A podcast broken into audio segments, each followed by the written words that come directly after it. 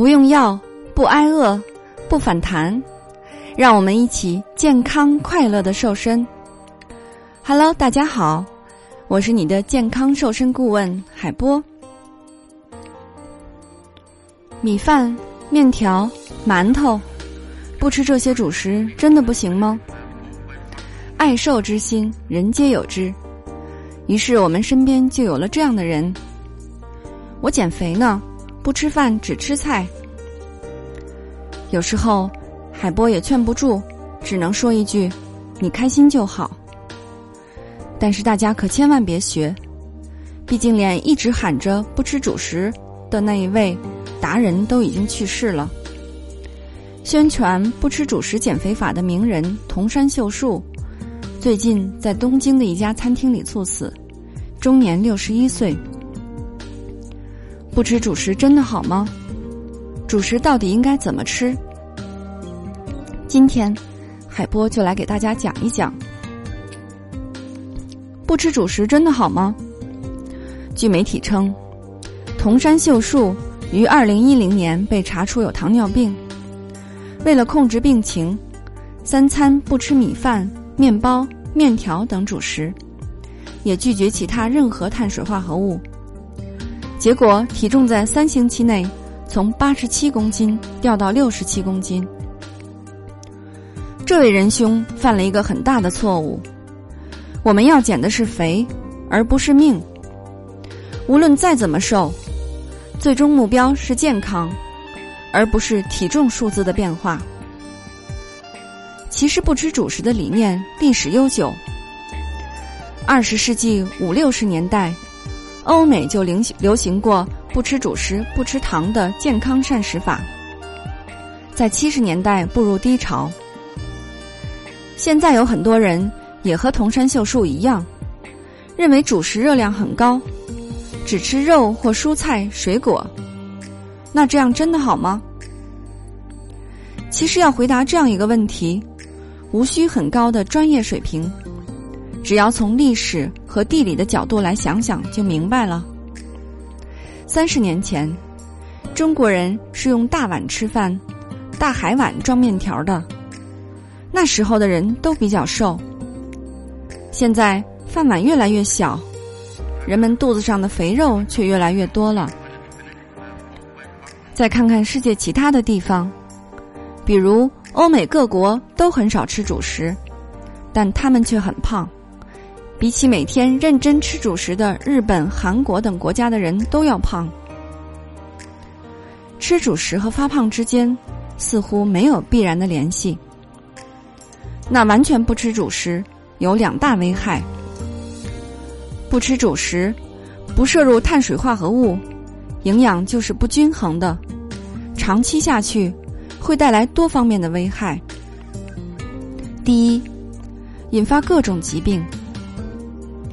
如果饮食中碳水化合物太少，以鱼、肉、蛋替代主食来充饥，往往就是高蛋白、高脂肪膳食，而这样的膳食容易引发电解质紊乱、低血压、疲乏、心律失常、酮症、高尿酸血症、痛风、骨质疏松以及肾结石等问题。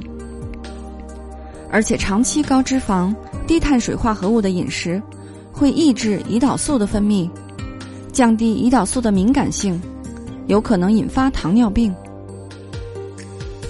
第二，变老、变丑、变笨，还有相当多的人不吃主食，也不吃肉、蛋和豆制品，只吃一些番茄、黄瓜之类的低碳水化合物食品。这样很容易导致蛋白质摄入量严重不足，同时造造成多种维生素和矿物质的缺乏。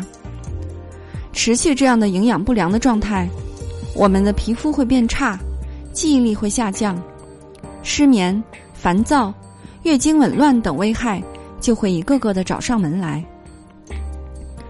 除非你下定决心一辈子要过要过这种悲惨的生活，否则呢？还是不要用不吃主食、不吃甜食来折腾自己了。不喜欢米饭面条，还可以这么吃：少吃甜食和精米白面都是可以的，但不要拒绝一切含有碳水化合物的食物。记住，是少吃能减肥，而不是一口也不吃就能减肥。建议体力活动较少的女性，减肥期间每天吃三两粮食，一两粮食大约相当于半碗米饭。还要推荐的是，用豆类、粗粮替代一部分精米白面，能大大的提高提高饱腹感，让我们有好几个小时都不觉得饿。比如说呢，喝一大碗白米粥，两个小时不到就会饿了。而同样，喝一大碗红豆加燕麦煮的粥，就能坚持四个小时以上。